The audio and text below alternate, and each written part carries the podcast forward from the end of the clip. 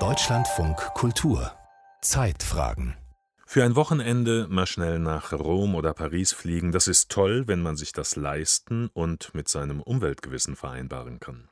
Denn Fliegen ist ziemlich schlecht fürs Klima. Aber das könnte sich ändern. Wasserstoff soll nämlich der Antrieb der Zukunft werden, auch für Flugzeuge. Dazu gleich mehr in dieser Sendung, außerdem wie der Chipmangel die deutsche Autoindustrie ausbremst. Mein Name ist Gerhard Schröder, schön, dass Sie dabei sind. Bei Autobauern wie Volkswagen stehen in diesen Tagen viele Bänder still. Nicht wegen Corona, sondern weil die Halbleiterindustrie nicht genügend Chips liefern kann. Und diese kleinen elektronischen Komponenten sind so wichtig, dass ohne sie nur noch wenig läuft in einem Fahrzeug. Die Chips, die die Autoindustrie so dringend benötigt, kommen vor allem aus Asien, aus Taiwan, Südkorea oder Japan. Europa hat da längst den Anschluss verloren. Alexander Budde berichtet. In jedem V W Golf, der in Wolfsburg vom Band rollt, stecken mehrere tausend Halbleiter. Diese elektronischen Leiter sind etwa in Chips oder Sensoren verbaut, die Assistenzsysteme und Anzeigen steuern. Engpässe bei der Versorgung hat es schon früher gegeben. Doch so schlimm wie derzeit war es noch nie, sagt Murat Axel.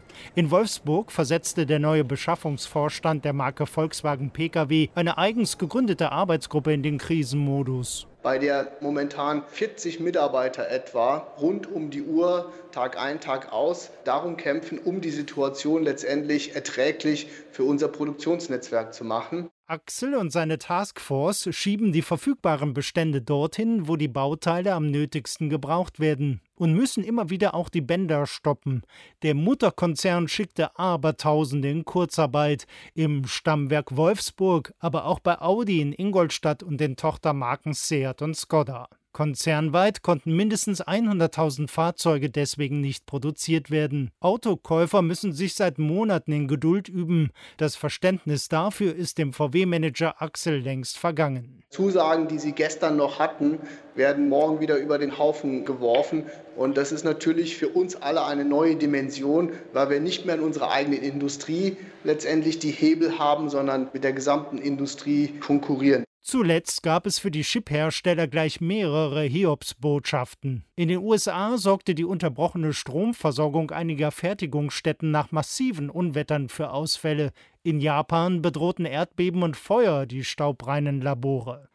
Hauptgrund für die Lieferkrise ist allerdings die Corona-Pandemie. Weil Autohäuser geschlossen waren und Hersteller wie V W die Produktion im Frühjahr vergangenen Jahres zurückfuhren, waren die Chip-Hersteller auf Abnehmer wie Apple und Sony umgeschwenkt. Kein Wunder, erläutert Wolfgang Weber. Er ist Vorsitzender des Branchenverbands Z V E I. Die Investition in Kapazitäten zur Chip-Herstellung ist extrem kostenintensiv. Das heißt, sie müssen ihre Kapazitäten weitgehend vollständig auslasten, um wirtschaftlich die entsprechenden Anlagen betreiben zu können. Und so haben die Chiphersteller damals geschaut, wie konnten sie die Kapazitäten anderweitig einsetzen, und kamen dann da auch relativ schnell auf den gesamten Bereich der Unterhaltungselektronik. Denn zeitgleich, wie es beim Automobil runterging, ging es dann stark auch durch Homeoffice in diesen Bereichen nach oben. Die modernsten Halbleiter finden sich in Smartphones, Grafikkarten und Prozessoren der neuesten Generation. Hier werden die Millionen Stückzahlen verkauft, die es braucht, um die immensen Produktionskosten wieder reinzufahren.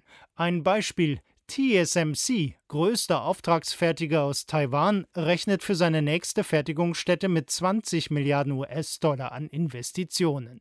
So komplex wie die Produktion der winzigen Siliziumbauteile ist die globale Wertschöpfungskette. Im südostasiatischen Raum ballt sich die Fertigung, das Chip-Design in den U S A. Wir waren bislang immer sehr überzeugt von einer globalen Arbeitsteilung. Bundesregierung und E U-Kommission wollen die europäische Chipindustrie mit Milliarden an Fördergeldern unterstützen, um wieder zur Weltspitze aufzuschließen.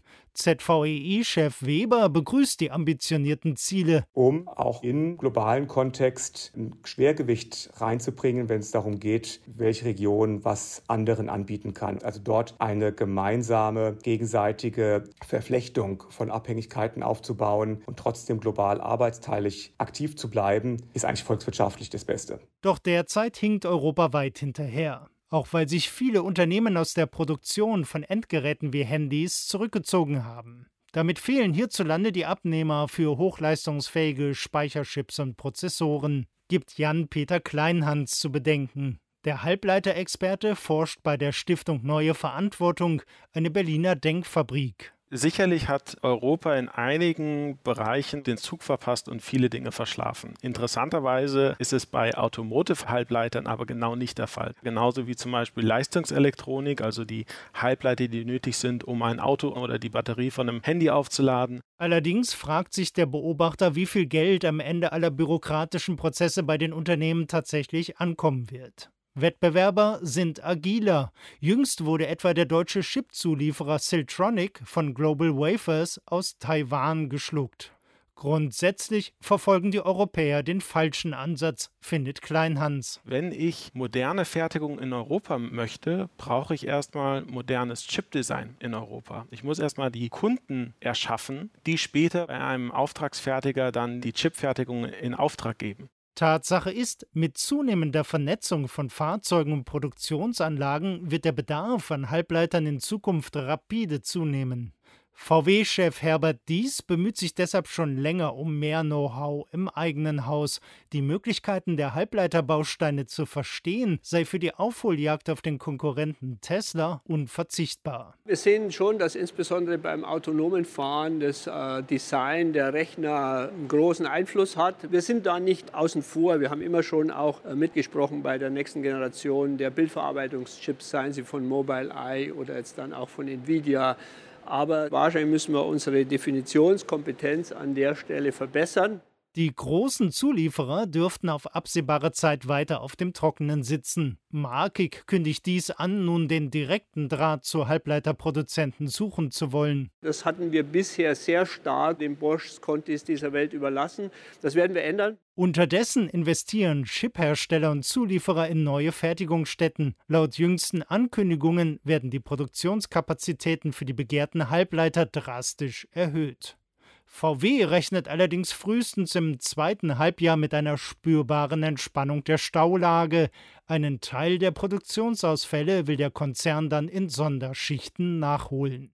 Kurzarbeit in der Autoindustrie, weil es nicht genügend Chips gibt. Ein Beitrag von Alexander Budde war das. Strom statt Benzin, das ist der neue Schlachtruf der Autoindustrie, die jetzt plötzlich ganz klimafreundlich werden will.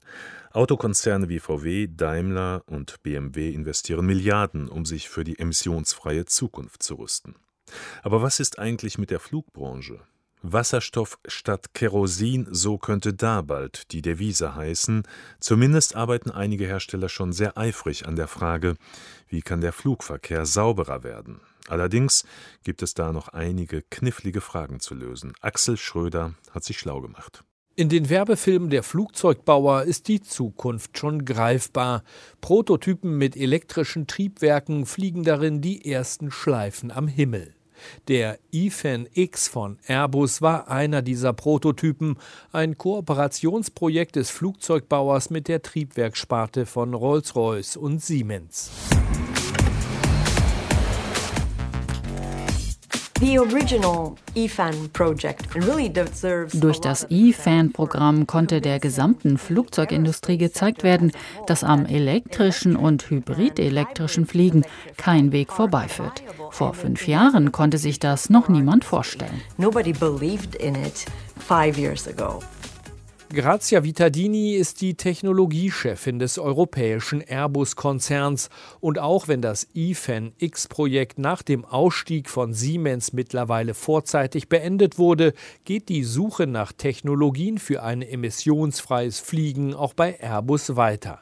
zweitausendfünfunddreißig soll der erste klimaneutrale Jet der Firma einsatzbereit sein, erklärt Vitadini, die lange am Airbus-Standort in Hamburg-Finkenwerder gearbeitet hat. Es bedeutet, bis zweitausendfünfundzwanzig alle Technologien und Architekturen Entscheidungen getroffen zu haben, so was für eine Technologie, was für eine Konfiguration und Architektur. Und im Sinne der Demonstration, wir werden schon dieses Jahr Ergebnisse aus unseren Demonstratoren haben. Und diese Demonstratoren, also frühe Entwicklungsmodelle, beziehen ihre Energie nicht mehr aus Kerosin, nicht mehr aus Flugbenzin. Es geht um Wasserstoff. Und in den nächsten fünf bis sechs Jahren werden unsere Demonstratoren ein erster Schritt sein, um Ende der zwanzig zwanziger, wie gesagt, ein vollständiger Flugzeugprototyp auch entwickeln zu können. Der Wasserstoff soll durch Elektrolyse gewonnen werden. Dabei wird H zwei O, also Wasser, durch Strom aufgespalten in Wasserstoff und Sauerstoff. Grüner Wasserstoff entsteht dann, wenn der Elektrolysestrom aus regenerativen Quellen stammt. Man kann Wasserstoff durch modifizierte Gasturbinentriebwerke verbrennen. Wasserstoff lässt sich auch über Brennstoffzellen in elektrischen Strom dann umwandeln. Und ebenso kann Wasserstoff auch verwendet werden, um die sogenannten E-Fuels zu erzeugen, ja, so synthetische Kraftstoffe. Der emissionsfreie Linienjet hat also entweder direkt mit Wasserstoff betriebene Triebwerke oder elektrische Propeller, die über eine mit Wasserstoff versorgte Brennstoffzelle ihren Strom beziehen. Allerdings sei noch viel Forschungs- und Entwicklungsarbeit nötig, um diese Ideen auch umzusetzen, erklärt Johannes Hartmann vom Deutschen Luft- und Raumfahrtzentrum D L R. Bei der Brennstoffzelle, die in die Luft zu kriegen und auch im ausreichenden Maße Leistung zu erzeugen in der Luft, in allen möglichen Phasen des Fluges, da gibt es noch ein bisschen Arbeit zu tun. Bei einer Wasserstoffverbrennung ist aber auch nicht so, dass man die heute aus dem Regal kaufen kann. Also auch da gibt es noch Forschungsbedarf. Dazu kommt, der Wasserstoff muss an Bord der Flugzeuge entweder unter hohem Druck oder ständig gekühlt flüssig gehalten werden. Bei minus zweihundertfünfzig Grad wäre das möglich, so Johannes Hartmann vom D L R. Denkbar wäre, die Tanks als riesige Thermoskannen zu konzipieren, um möglichst wenig Energie für die Kühlung während des Flugs zu verbrauchen. Um Platz zu schaffen für die im Vergleich zu heutigen Flugzeugen größeren Tanks, denken die Forschenden bei Airbus darüber nach, den Jet der Zukunft als Nurflügler zu konzipieren. Welche Rumpfform sich aber am Ende durchsetzen wird, ist noch offen. Und auch wenn ein Wasserstoffflugzeug kein Kohlendioxid ausstößt, auch wenn bei der Verbrennung von Wasserstoff nur Wasserdampf entsteht, sei keineswegs klar, welche Klimawirkung die Flugzeuge in großen Höhen in der Stratosphäre einmal haben werden, so Hartmann. Das ist nicht unbedingt komplett klimaneutral. Und da gibt es verschiedene Effekte. Also der Wasserdampf selber in der Atmosphäre hat eine Wirkung, aber auch eine eventuell induzierte Wolkenbildung durch Wasserdampf, durch Wasserausstoß in die Atmosphäre kann einen Klimaeffekt haben. Der kann sogar sowohl positiv als auch negativ sein, aber in den meisten Fällen überwiegt wahrscheinlich ein leicht negativer Effekt.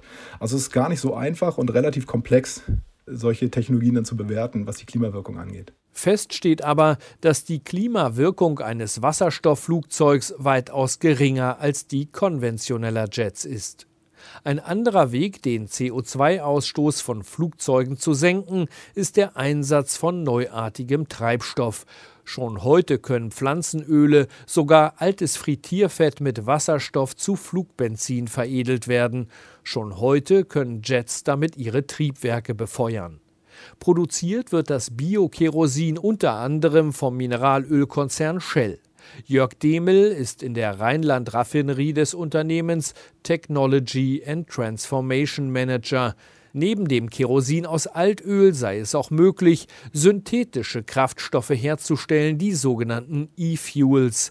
Wichtigste Ausgangsstoffe: Wasserstoff und das klimaschädliche Kohlendioxid. Das können Sie aus der Luft direkt abscheiden, das könnte aber auch zum Beispiel aus Biomasse herauskommen.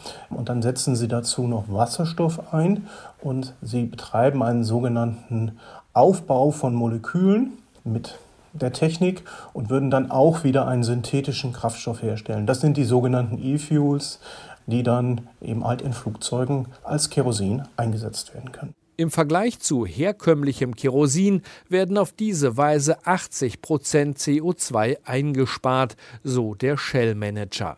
Allerdings hat auch die Idee, Flugzeuge mit den sogenannten E-Fuels fliegen zu lassen, einen, besser mehrere Haken. Die Treibstoffe sind teuer in der Herstellung und die Produktionskapazitäten noch so gering, dass die Nachfrage danach aus der Flugzeugindustrie und der Automobilbranche nicht ansatzweise bedient werden kann. Und der wichtigste Grundstoff, der grüne Wasserstoff, ist noch lange nicht in den Mengen verfügbar, die eine schnelle C O zwei Reduktion möglich machen würde. Dazu wäre ein massiver Ausbau erneuerbarer Energien nötig.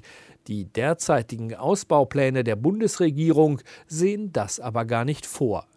Der Wasserstoffflieger von Airbus soll erst zweitausendfünfunddreißig abheben. Bis dahin ist noch Zeit, die Produktion von grünem Wasserstoff massiv zu erhöhen. Passiert das nicht, wird das emissionsfreie Fliegen nicht mehr als eine gute Idee bleiben. Axel Schröder über die Entwicklung von wasserstoffgetriebenen Flugzeugen.